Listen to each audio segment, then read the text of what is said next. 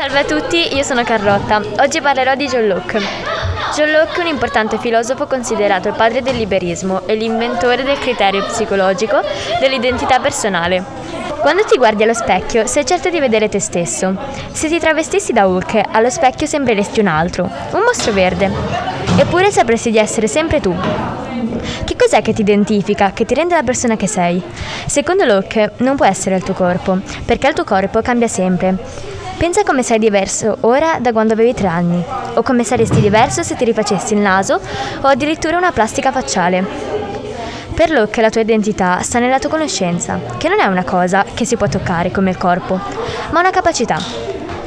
La coscienza è la capacità di riconoscere che tu sei lo stesso nello scorrere del tempo Insomma, ciò che ti fa dire io sono io. Non è solo il fatto di accorgerti che adesso stai leggendo.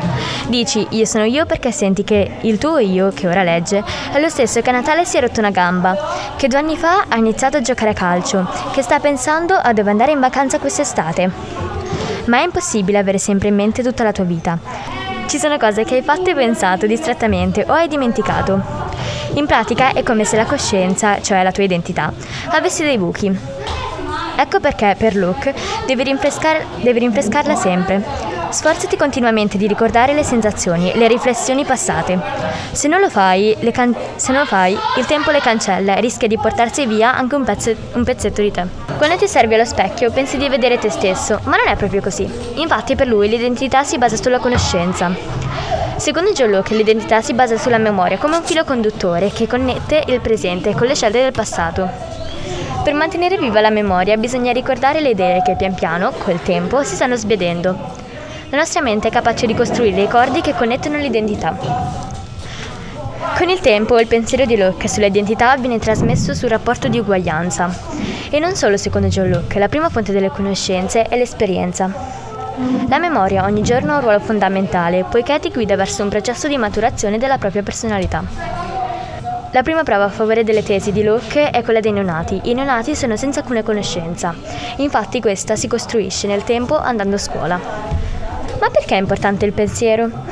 Per noi il pensiero è importante per ricordare le scelte passate e non commettere più gli stessi errori agghiaccianti compiuti nel passato. È fondamentale ricordare anche per le scelte compiute in passato e non farsi mai manipolare dalle persone che ci circondano. Quel che dovete ricordare me- meglio è il passato, che ci dice quel che siamo e quel che siamo stati. Con questo testo vi invito a pensare, a ricordare anche solo 5 minuti della vostra giornata, a ricordare tutte le scelte che avete fatto nella, nostra, nella vostra vita.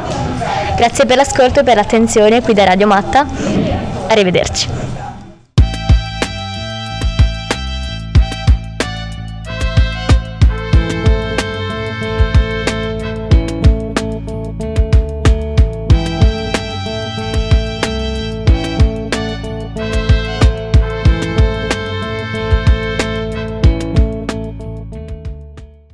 Tutti, siamo Giacomo ed Edoardo. Oggi vi parleremo del pensiero di una persona inusuale, dotata di un'etica lavorativa e di una costanza assai fuori dal comune.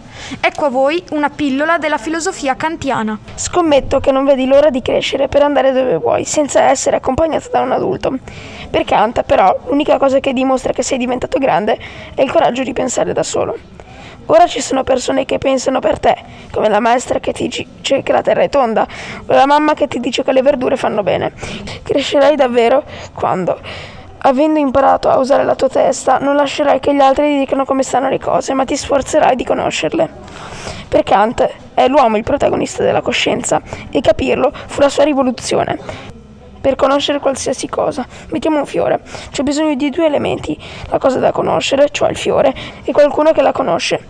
Prima di Kant tutti pensavano che per conoscere il fiore bisognasse analizzare solo il fiore. Invece Kant capisce che bisogna studiare come funziona chi vuole conoscere il fiore, ovvero come funziona la mente dell'uomo.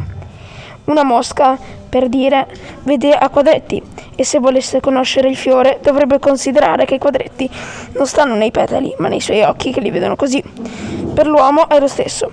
Tu non vedi il fiore così com'è, ma lo vedi come la tua mente te lo rappresenta nello spazio e nel tempo. Spazio e tempo, proprio come i quadretti della mosca, non stanno nel fiore, stanno negli occhi speciali della tua ragione. Conoscere per Kant vuol dire usare correttamente la ragione, quindi i suoi occhi per vedere ciò che ci circonda. E per prima cosa dobbiamo sapere come sono fatti questi occhi.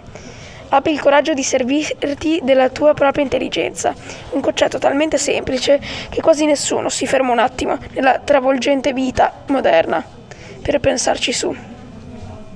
Conoscere è l'anima dell'esistenza, l'ignoranza è il buio della stessa.